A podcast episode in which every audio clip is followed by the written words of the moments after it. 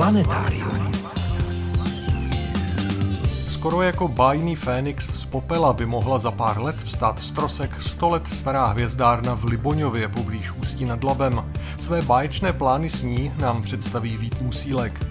Proč tolik lidí věří, že kopce nad městem Vysoko v Bosně jsou nejstaršími a největšími pyramidami světa, pohovoří o tom archeoložka a balkanistka Sonja Dvořáčková. Chybět nebude úvodní přehled zajímavostí. Dozvíte se, jak dopadla srpnová soutěž o knihu a projdeme se spolu zářijovou noční oblohou.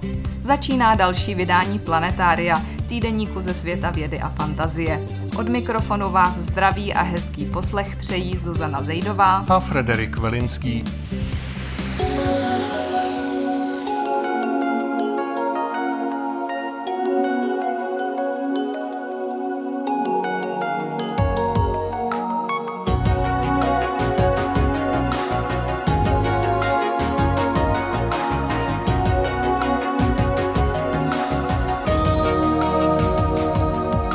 Začneme přehledem zajímavostí ze servisu České tiskové kanceláře. Žraloci mají chrupavčitou kostru, proto se z těch pravěkých dochovaly prakticky jen zuby, včetně 5 milionů let starého obra megalodona. Britští vědci podrobili výzkumu vzácný exemplář fosilizované páteře tohoto žraloka uchovávaný v Bruselu a vytvořili jeho počítačový model. Rekonstrukce a srovnání s dalšími, ještě většími fosilními obratly ukazuje, že megalodoni mohli dorůstat 16 až 20 metrů a trumfnout tak i většinu kytovců. Vlna veder, která zasáhla státní park Dinosaur Valley v americkém Texasu, zcela vysušila řeku Peluxy, protékající tímto paleontologickým Eldorádem. Odhalila tak spoustu dosud neznámých skamenělých stop dinosaurů z doby před 113 miliony lety. Většina z nich patří masožravým akrokantosaurům, ale našly se i šlépěje bíložravých sauroposeidonů, kteří s výškou 18 metrů a délkou kolem 30 metrů patří k největším známým dinosaurům vůbec. K nečekanému objevu došlo na jihu Španělska, na farmě nad řekou Guadiana. Vědci tam odhalili více než 7 tisíc let starý megalitický komplex. Tvoří jej několik kruhů sestavených z 526 menhirů a také kamenné ohrady. Použité kameny různých tvarů měří od 1 do 3,5 metru.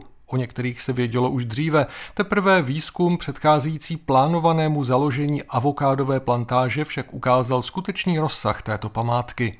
Zajímavé objevy přinesly také první dvě archeologické sondy v Kateřinské jeskyni v Moravském krasu, poblíž skalních kreseb starých zhruba 6200 let. V sedimentech ledové chodby se našly převážně jen medvědí kosti. Bezejmená chodba skrývala střepy ze starší doby bronzové, ale také spoustu poškozených polotovarů mincí, takzvaných střížků. Je zřejmé, že na konci 14. nebo v 15. století byla v kateřinské jeskyni penězokazecká dílna. V rámci průzkumné mise Artemis 1, která by měla co nevidět odstartovat k měsíci, se do vesmíru podívá i evropský servisní modul ESM, který má zajišťovat vzduch, elektřinu a pohon kosmické lodi Orion. Cílem této mise je vyzkoušet v automatickém režimu celý aparát, jehož prostřednictvím se mají v dohledné době na povrch našeho nejbližšího kosmického souseda podívat i lidé. NASA už dokonce vybírá místo jejich přistání. Artemis 1 poletí pouze k měsíci, obletí jej a vrátí se zpátky. Mělo by to trvat 42 dní. Tato průlomová kosmická mise nakonec přece jen nebude zcela bez posádky. Na palubě lodi Orion bude malý astronaut, ovečka Sean.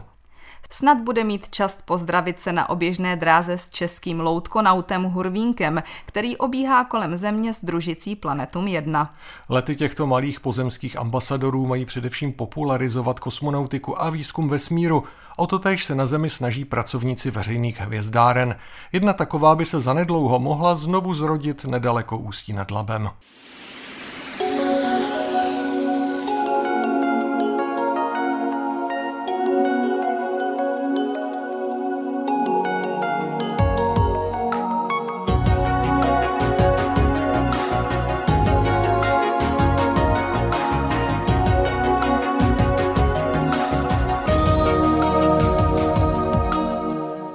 Tom, že poblíž Ústí nad Labem kdysi stála hvězdárna, ze které do dnešních dnů skoro nic nezbylo, jste možná už slyšeli.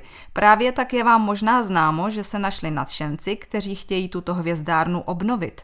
Její dávná sláva se už v původním rozsahu z nejrůznějších důvodů vrátit nemůže, přesto by se ve svém novém životě mohla stát středobodem zájmu alespoň pro někoho, především pro turisty a přátele astronomie.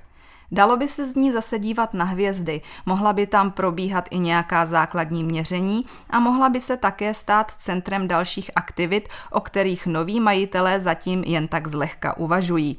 Pojďme si o tom říci něco bližšího. Planetáriem vás stále provázejí Frederik Velinský a Zuzana Zejdová.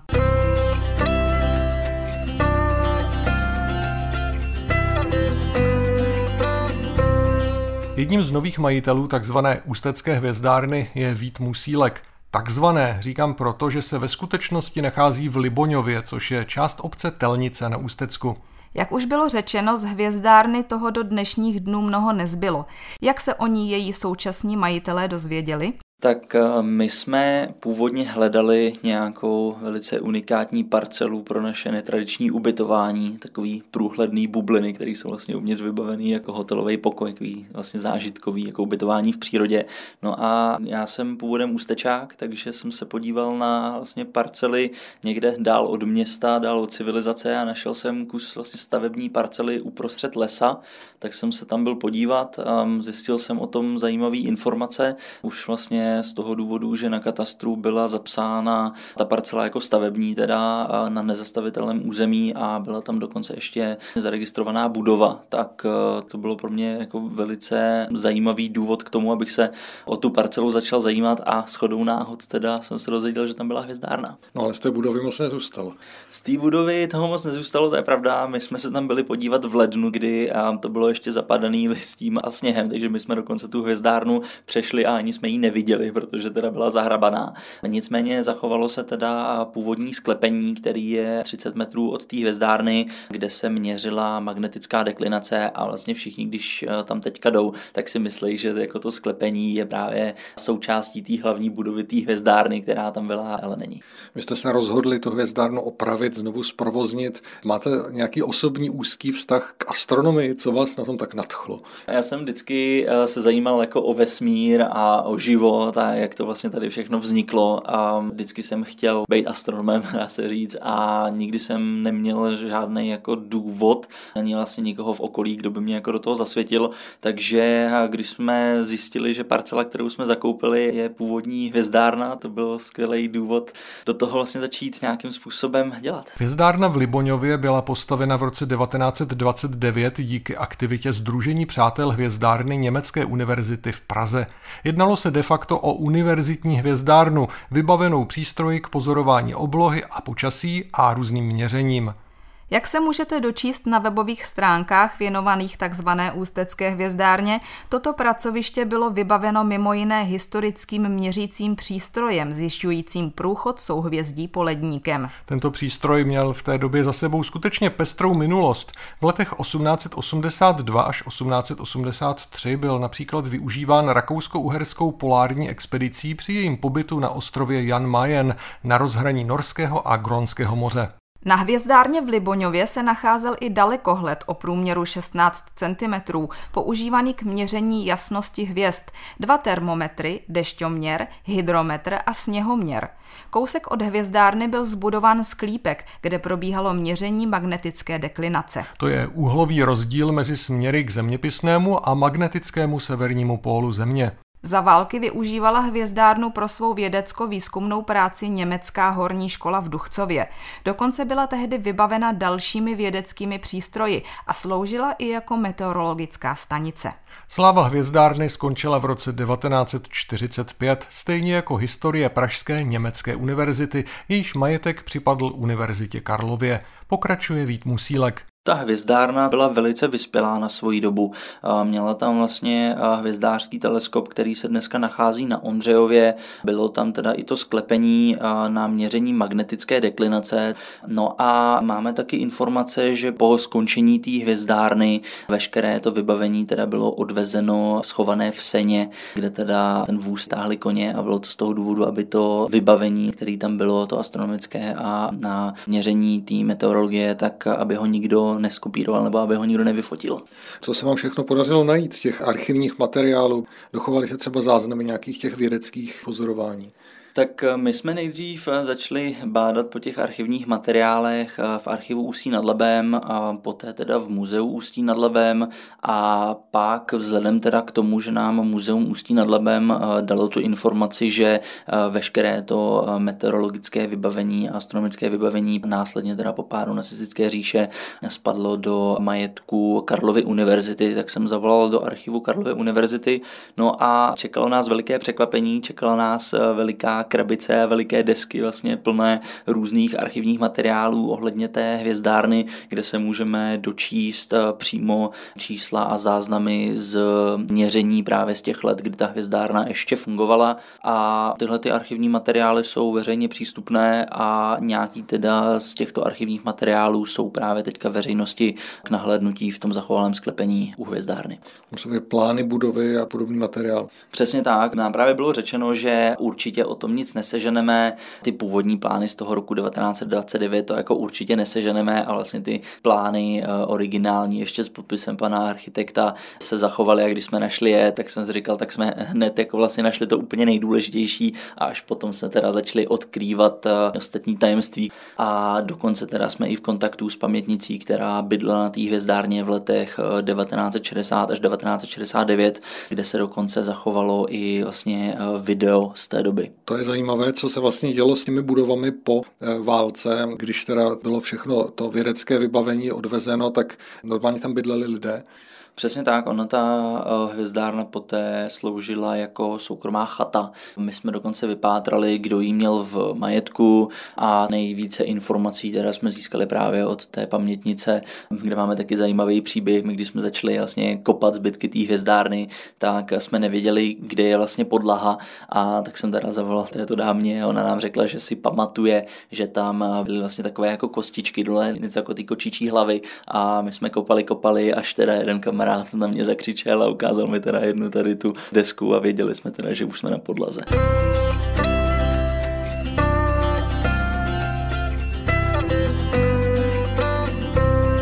Prázdná budova hvězdárny připadla po válce státním lesům, které ji pronajímali zájemcům jako rekreační objekt. Do konce 60. let byla budova udržována v obyvatelném stavu. Po roce 1970 však nájemci nechali chátrat a toto chátrání pokračovalo až do letošního roku.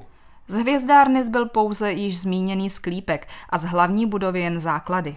Jaké plány mají s hvězdárnou její noví majitelé, mi řekl jeden z nich Vít Musílek. Celkové plány s tou hvězdárnou jsou jednoduché. Vzít veškeré zachované nalezené archivní materiály a tu hvězdárnu postavit do toho úplně původního stavu v dnu otevření 1929, takže doufáme, že v roce 2029 budeme slavit 100 let.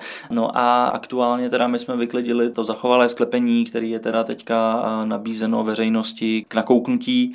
My tu hvězdárnu jsme už eh, teda začali nějakým způsobem vykopávat. Zjistili jsme, že se zachovalo přibližně 2 metry těch eh, zdí kolem dokola, což je vlastně velice dobrá zpráva, protože přesně víme teda polohu té hvězdárny.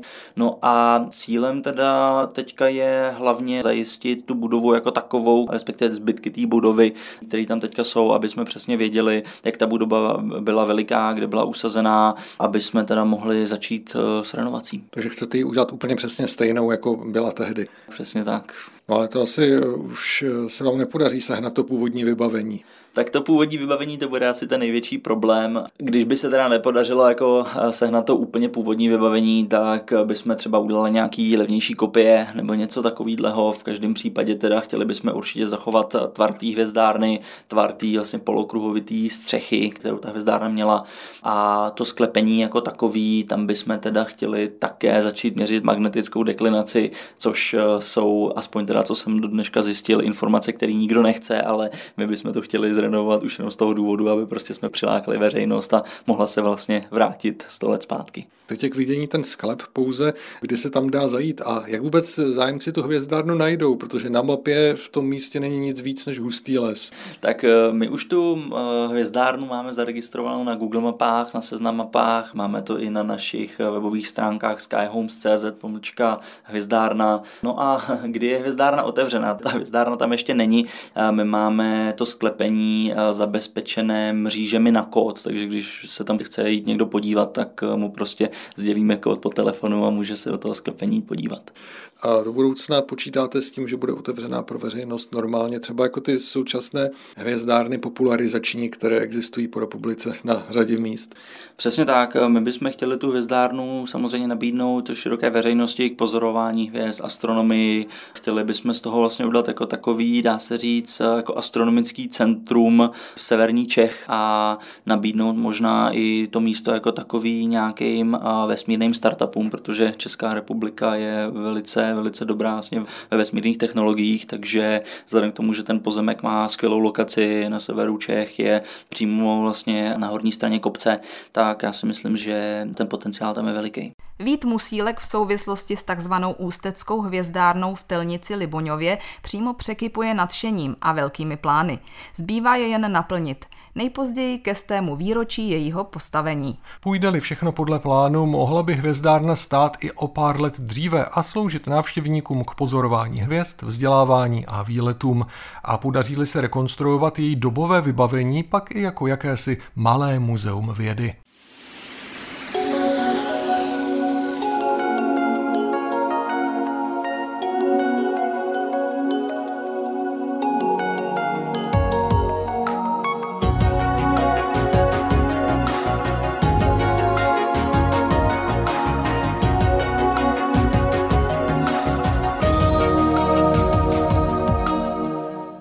Posloucháte Planetárium, magazín ze světa vědy a fantazie. Kolega Miroslav Cimr vám teď prozradí, co zajímavého bude k vidění na zářijové noční obloze.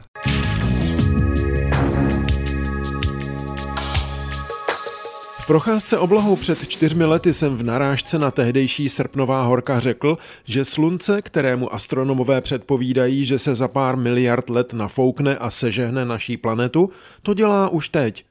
A podobně jsme si připadali i letos v létě. V září jistě sluneční grill poleví, vždyť kalendářně už vstoupíme do času podzimu.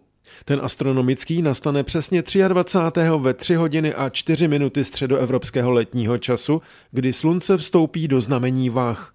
Po podzimní rovnodennosti začnou noci ukrajovat dnům z jejich délky. Na večerní i noční obloze se už mísí letní souhvězdí s podzimními. Výrazný je Pegas s typickým čtvercem a sousední Andromeda s velkou spirální galaxií M31, které najdeme nad východem až jeho východem.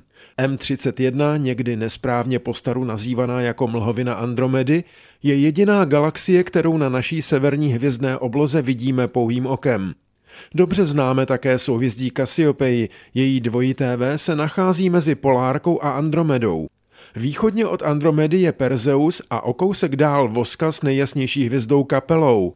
Kapela zvaná také Amaltea, podle řecké mytologie koza, která svým mlékem kojila samotného boha Dia, je šestou nejjasnější hvězdou pozemské hvězdné oblohy.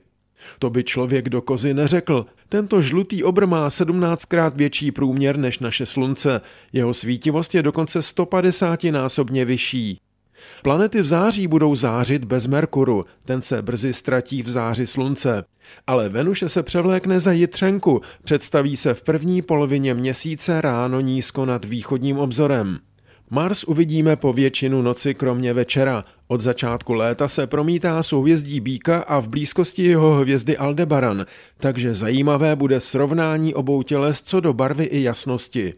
7. září dokonce nastane jejich konjunkce. Jupiter je na obloze v souvězdí ryb a to po celou noc. 26. září bude nejblíž Zemi a v parádní maximální jasnosti, téměř minus třetí magnitudy.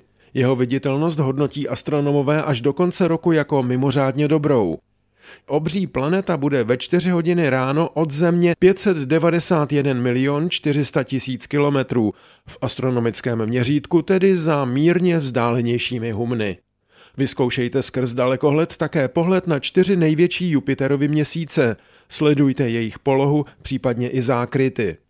Druhý obr Saturn, který se nachází po celý rok v souhvězdí Kozoroha, má rovněž výborné podmínky k pozorování, a to po většinu noci až do konce září.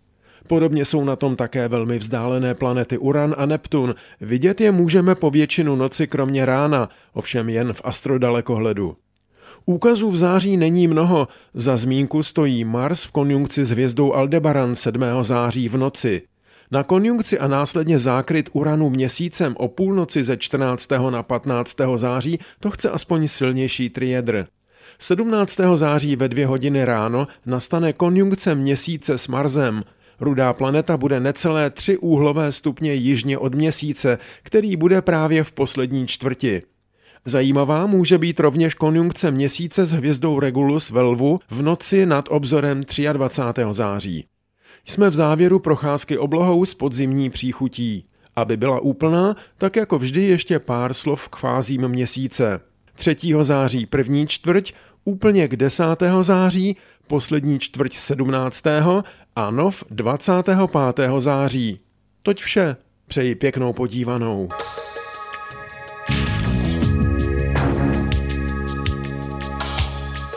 Texty pravidelných rubrik najdete v plném znění na našem webu. Rozhovory z pořadu se tam nacházejí také, především ve zvukové podobě a částečně i v textovém přepisu. Naše adresa je rozhlas.cz lomeno planetarium. Na webu najdete i naši soutěžní otázku. V srpnu jsme hráli o autobiografii Důvod k naději známé anglické bioložky Jane Goodallové, která působila v Africe i jako osobní sekretářka známého paleontologa a antropologa Louise Leakeyho. A nás zajímalo, čím se tento vědec proslavil nejvíce. Pochopitelně svými africkými objevy. Spolu se svou ženou Mary našel první lepku australopitéka druhu Paranthropus boisei, která dostala přezdívku louskáček. S jeho jménem jsou také spojovány vůbec první nálezy kosterních pozůstatků hominidů druhu Homo habilis. Knihu Jane Goodallové od nás dostane paní Věra Faragulová z Písku. Gratulujeme. Novou soutěžní otázku uslyšíte v příštím planetáriu. A teď se budeme věnovat tajemství bosenských pyramid v poslední letošní letní repríze, kterou vás spolu se mnou provede Veronika Kindlová.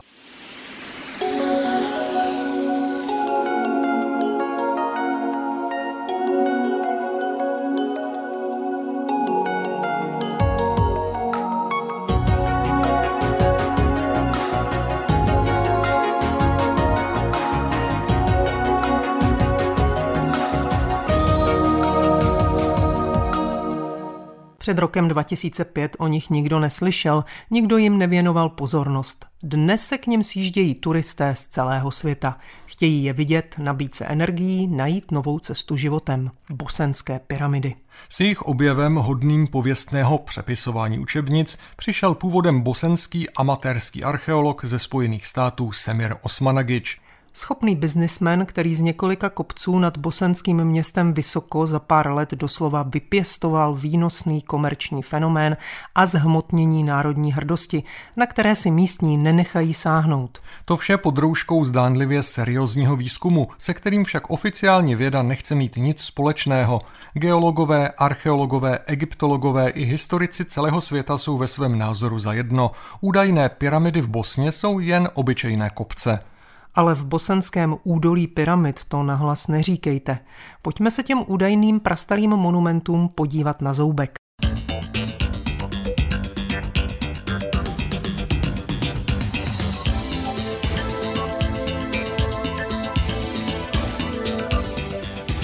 Kdo vlastně je Semir Osmanagič a na čem svá pyramidální tvrzení zakládá? O tom jsem si povídal s archeoložkou a balkanistkou Soňou Dvořáčkovou z Archeologického ústavu Akademie věd České republiky v Praze. Semir Osmanagič, když se v roce 2005 dostal do Vysoka a všiml si pravidelných kopců v okolí městečka, tak prohlásil, že to jsou pyramidy, nikým nerozpoznané a zanesené vegetací. On se vlastně tématu pyramid věnoval dlouhodobě, jezdil po celém světě, věnoval se různým záhadologickým otázkám spjatým tedy s pyramidami. Když tedy Semir Osmanagič tyto kopce uviděl, tak řekl, že to je analogie k majským pyramidám, které též jsou zanesené hlínou a vzrostlou vegetací a že se bude těmto takzvaným pyramidám dále věnovat. Semir Osmanagič se narodil v Bosně a Hercegovině v městě Zenica, což je město ležící asi 30 kilometrů severozápadně od hlavního města Sarajeva. Vystudoval katedru politických věd na univerzitě v Sarajevu, odstěhoval se do Spojených států, kde následně se věnoval obchodování s kovy. Střídavě nyní žije mezi Amerikou a Bosnou a Hercegovinou a je důležité tedy říct, že Semir Osmanagič svého vzdělání vzdělání dosáhl na Fakultě politických věd Univerzity v Sarajevu, kde také obhájil svůj doktorský titul.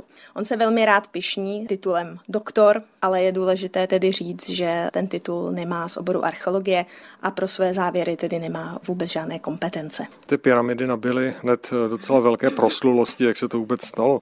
No já myslím, že zatím stojí celá řada faktorů. Semir Osmanagič je určitě velmi schopný rétor, je to schopný biznismen a určitě za ním stojí velký kapitál, díky kterému mohl vlastně na začátku celý projekt rozjet, protože bez peněz by to určitě nešlo. Velmi důležitým faktorem, proč pyramidy mohly vůbec uspět, jsou domácí poměry protože Bosna a Hercegovina je stát, který v roce 2005 byl teprve 10 let po válce a je to dodneska stát s rozvrácenou ekonomikou, vysokou mírou nezaměstnanosti, velkými etnosociálními problémy a dalšími a dalšími problémy na té domácí politické scéně a místní obyvatelé, frustrovaní následky války, ten projekt od počátku velmi vítali. Semir Osmanagič ostatně sám se tou ekonomickou stránkou celé věci nějak netajil. On od počátku říkal, že pyramidy přitáhnou do země turisty a turisty přináší samozřejmě peníze. Takže určitě na začátku byla velká podpora místních obyvatel, především tedy bosňáků, to znamená bosenských muslimů a též se dostalo tomu pyramidovému projektu podpory ze stran vrcholných politických představitelů, tedy bosňácké veřejnosti. Takže určitě tyhle ty místní poměry přispěly k tomu, že na domácí půdě měl Semir Osmanagič, laicky řečeno, zelenou. A určitě dalším takovým faktorem, proč ten pyramidový koncept je celosvětově úspěšný, je zkrátka to, že má celosvětové publikum v podobě lidí vyznávající nějaké New Age náboženství a inklinující k nějaké ezoterice a podobným alternativním vědeckým přístupům. Už jsme řekli, že se takzvané bosenské údolí pyramid nachází v okolí města Vysoko, asi 30 kilometrů severozápadně od metropole Bosny a Hercegoviny Sarajeva. Kolik údajných pyramid a dalších prastarých staveb tam Semire Osmanagič objevil, jak jsou velké a jak měly být podle něj konstruované? Údolí pyramid eh, se stává z údajných pěti pyramid. Semir Osmanagič definoval okolní kopce jako pyramidu slunce, měsíce, draka, lásky a matky země. Dále k tomu eh, komplexu patří také eh, mohylový komplex ve Vratnici a podzemní labirint tunely Ravne. Ta nejvyšší takzvaná pyramida kopec Vysočica má mít 270 metrů výšky. Druhá největší pyramida, pyramida Měsíce, pak dosahuje výšky 190 metrů. No a zatímco tedy pyramida slunce má mít rovné stěny pokryté silnými bloky betonu, tak pyramida měsíce měla být stupňovitá a jednotlivé terasy mají být tedy tvořené takovou velkou betonovou dlažbou. Semir Osmanagic se dlouhodobě věnuje především těmto dvěma pyramidám. Ostatní pyramidy leží tak trochu ve stínu jeho zájmu a dosud nebyly nějak více zkoumány. Podle toho, co si lze přečíst na internetu, nevím, do jaké míry všechny ty informace pocházejí třeba od Semira Osmanagiče, tak by ty bosenské pyramidy měly být staré nějakých 25 nebo 35 tisíc let. To by ale museli pocházet z doby ledové. Jací lidé v té době žili na Balkáně a mohli po sobě vůbec takové monumentální stavby zanechat. Semir Osmanagič není příliš konzistentní v těch svých názorech. Ty jeho datace se průběžně vyvíjejí, on na různých místech zmiňuje různé datace. Z jeho posledních tezí je tedy, že pyramidy jsou staré těch 35 tisíc let a že jsou výtvorem civilizace, která je produktem genetického inženýrství mimozemšťanů. Ale je to jenom jedna z jeho tezí. To je důležité si uvědomit, protože jedním ze znaků té pseudoarcheologie je to, že takovýto lidé pracují s velmi vágními definicemi. Oni nejsou konzistentní v tom, co vlastně sdělují. A v tomhletom bodě Semir Osmanagič přesně naplňuje definici toho, že není vědec, ale že je pseudoarcheolog. On zkrátka není schopen se držet svých vlastních pojmů a svých vlastních definic, ale neustále vystupuje s jinými daty, jinými definicemi, jinými termíny, takže opravdu tu definici pseudoarcheologie naplňuje. No a když se dostanu k tomu, kdo vlastně před 35 tisíci lety žil na Balkáně, stejně jako jinde v Evropě šlo o evropský paleolit, tedy starší dobu kamenou, na Balkáně, stejně jako jinde v Evropě, žili lovci a sběrači, kteří tedy se živili tím, že eh, lovili eh, zvířata, sbírali volně rostoucí plodiny a byli velmi mobilní, eh, stěhovali se z místa na místo, proto po sobě nezanechávají nějak výrazné archeologické stopy. Nicméně Bosna a Hercegovina je poměrně bohatá na naleziště paleolitu. Z Bosny pochází celá řada kamenných nástrojů i dokladů pobytu těchto pravěkých lidí a také je tam několik lokalit, kde je doložen pobyt eh, neandertálců zrovna z té doby zhruba těch 35 tisíc let před naším letopočtem. Bohaté výzkumy v poslední době například probíhaly na lokalitě Rastuša, kde se podařilo právě doložit i toho neandertálce.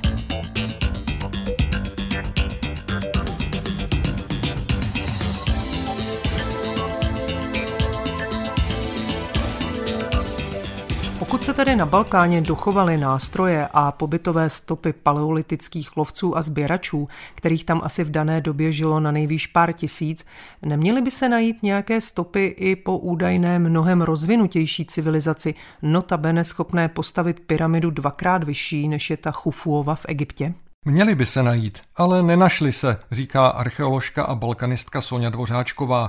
Žádné stopy a dokonce ani žádné nástroje, kterých by při stavbě pyramid nutně museli použít. Už to tak vypadá, že žádná rozvinutá civilizace na Balkáně nežila. Co tady ve skutečnosti bosenské pyramidy jsou a konal se tam nějaký oficiální průzkum, ať už archeologický, geologický nebo jiný? Průzkum se tam konal hned v roce 2005, kdy Semir Osmanagič přizval ke spolupráci geologi z univerzity v Tuzle. Ti tedy měli potvrdit jeho tezi, že to nejsou kopce, ale že to jsou skutečně lidské výtvory, tedy pyramidy. Jenomže bohužel geologové z Tuzly ho zklamali a prohlásili, že ty kopce jsou čistě přírodního původu, že to jsou normální geologické útvary, které dosáhly takových pravidelných tvarů díky specifickému systému zvětrávání určitého druhu horniny. Tím pádem eh, tedy geologové jednoznačně vyvrátili, že by to mohly být pyramidy. Nicméně Semir Osmanagič se nevzdal a eh, zahájil výkopové práce na lokalitě. Již v tom roce 2005 otevřel několik sond a odhalil to podloží, které prohlásil, že jsou tedy bloky umělého betonu. V žádném případě se nejedná o profesionálně vedený archeologický výzkum. Jsou to zcela amatérské výkopové práce, byť na první pohled působí velmi, velmi erudovaně. Když si prolistujeme některé ty jeho monografie nebo se podíváme na to, co publikuje na internetu, ono to vypadá velmi profesionálně. On neustále zdůrazňuje že tam vede interdisciplinární výzkum, kde používá nejmodernější technologie, publikuje různé grafy, tabulky. Jenže když se na to člověk podívá podrobněji, když třeba publikuje data, datované radiokarbonovou metodou C14, ale ten vzorek odebere z nesmyslného kontextu, tak je sice hezké, že mu to analyzuje špičková vědecká laboratoř evropského významu. Ale když je ten vzorek odebraný z kontextu, který je naprosto nesmyslný, tak samozřejmě ten vzorek nevypovídá vůbec o ničem. Ale to bohužel to laické publikum eh, nevidí a není schopné vyhodnotit. Takže na první pohled opravdu chápu, že lidé věří té jeho argumentaci. On se ohání mnoha zvučnými jmény, vypracovává nálezové zprávy z těch svých vykopávek, ale při bližším pohledu prostě je vidět, že to všechno je postavené při nejlepším na omylu. Jaký postoj k těm takzvaným bosenským pyramidám zaujala světová archeologická komunita? Pan Osmanagič si stěžuje na nepřátelství vědců, zvlášť na ty archeology, egyptology, geology, kterým bourá nějaké jejich konzervativní myšlenkové konstrukce. Podporují ho nějací vědci opravdoví? Eh, s tou podporou vědců je to velmi složité. Jakmile Semir Osmanagič vystoupil na veřejnosti tedy z tezí, že v Bosně existují pyramidy, které mají být největší a nejstarší na celém světě, tak se zamítavě vyjádřili jak tedy kolegové z Bosny a Hercegoviny, tak archeologové z celého světa. Záhy vznikla petice, která měla ty výkopové práce Semira Osmanagiče a jeho nadace zastavit. A to zejména proto, že Semir Osmanagič ohrožuje skutečné archeologické dědictví, protože na vrcholu kopce Vysočica je vrcholně středověká pevnost s přilehlým městem a tato pevnost a to město bylo tedy těmi aktivitami Semira Osmanagiče ohroženo. Zamítavě se vyjádřil eh, především tehdejší předseda Evropské archeologické asociace profesor Anthony Harding, což je určitě velmi důležité zmínit, protože to je persona světového významu.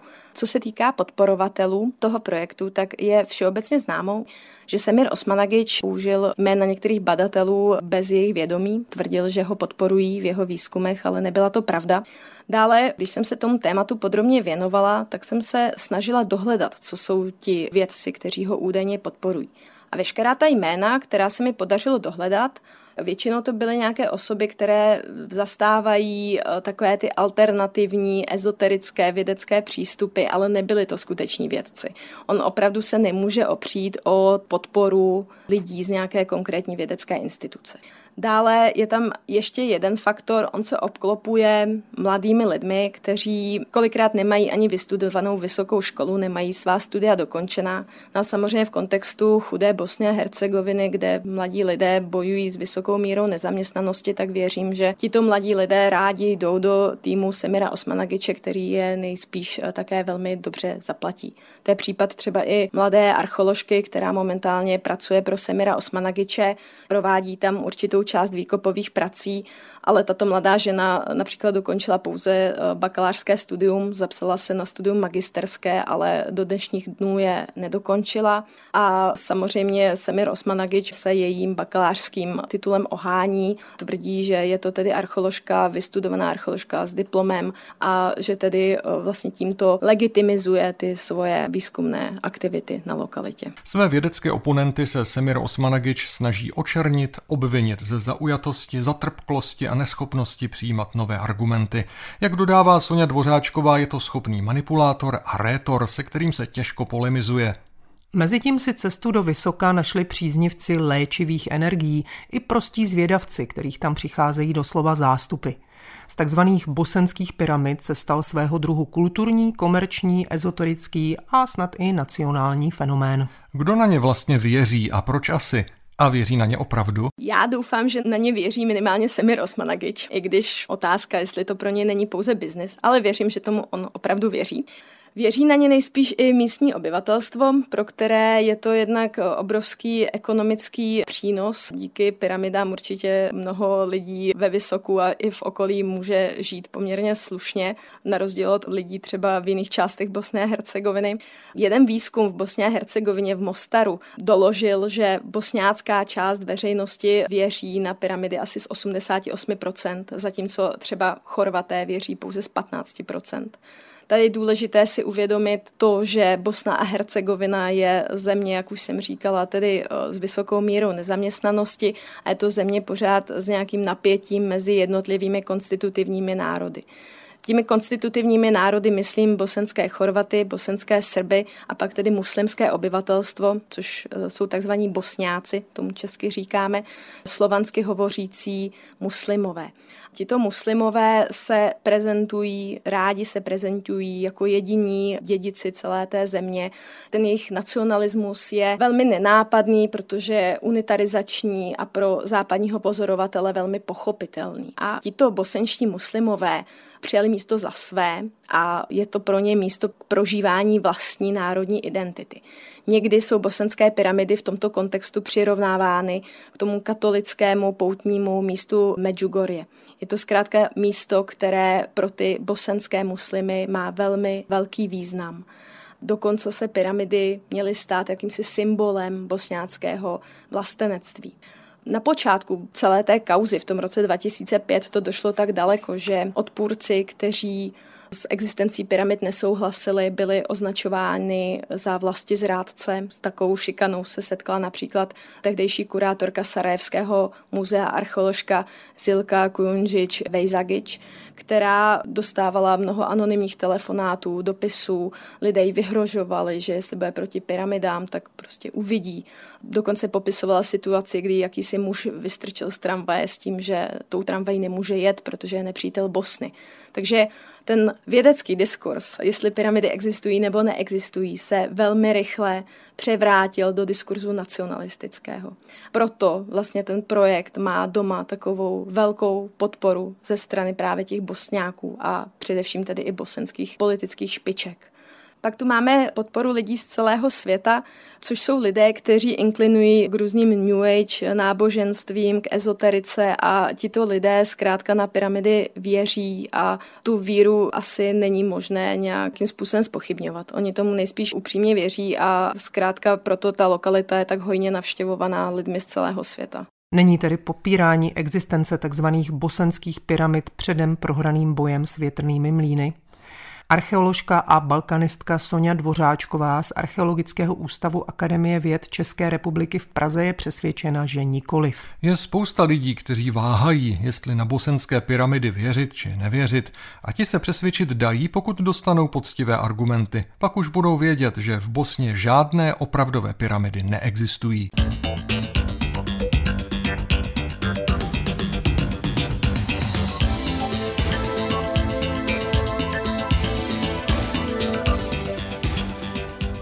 A to je tečka za posledním prázdninovým planetáriem. Než se definitivně rozloučíme, rádi bychom vám ještě připomněli, kam se příští týden vydat za vědou naživo. V amfiteátru v kampusu Ústecké univerzity Jana Evangelisty Purkyně pokračuje ve středu 31. srpna letní cyklus přednášek Piknik Nobel. Od 18 hodin tam teoretička umění Kateřina Ditrtová představí nejčastější předsudky o současném umění. Ve čtvrtek 1. září přijde na řadu další přednáška z cyklu Café Nobel, pořádaného Ústeckou univerzitou ve spolupráci s naším magazínem. V muzeu města Ústí nad Labem bude od 17 hodin hostem biolog a paleoekolog Petr Pokorný. Ve své přednášce nazvané Česká divočina SRO se bude zamýšlet nad tím, co to vlastně divočina je a jestli je koncept divočiny, která si zasluhuje ochranu, vůbec realistický. Tak se nechte pozvat. Pro tuto chvíli se s vámi loučí Frederik Velinský a Zuzana Zejdová. Naslyšenou za týden. Planetárium. Planetárium, magazín ze světa vědy a fantazie, přináší každý týden rozhovory s odborníky či popularizátory vědy, nabízí aktuality, pravidelné rubriky a také soutěž o zajímavé publikace. V podobě zvukové či psané nás najdete i na internetu rozhlas.cz lomeno planetárium. Vydejte se s námi za poznáním.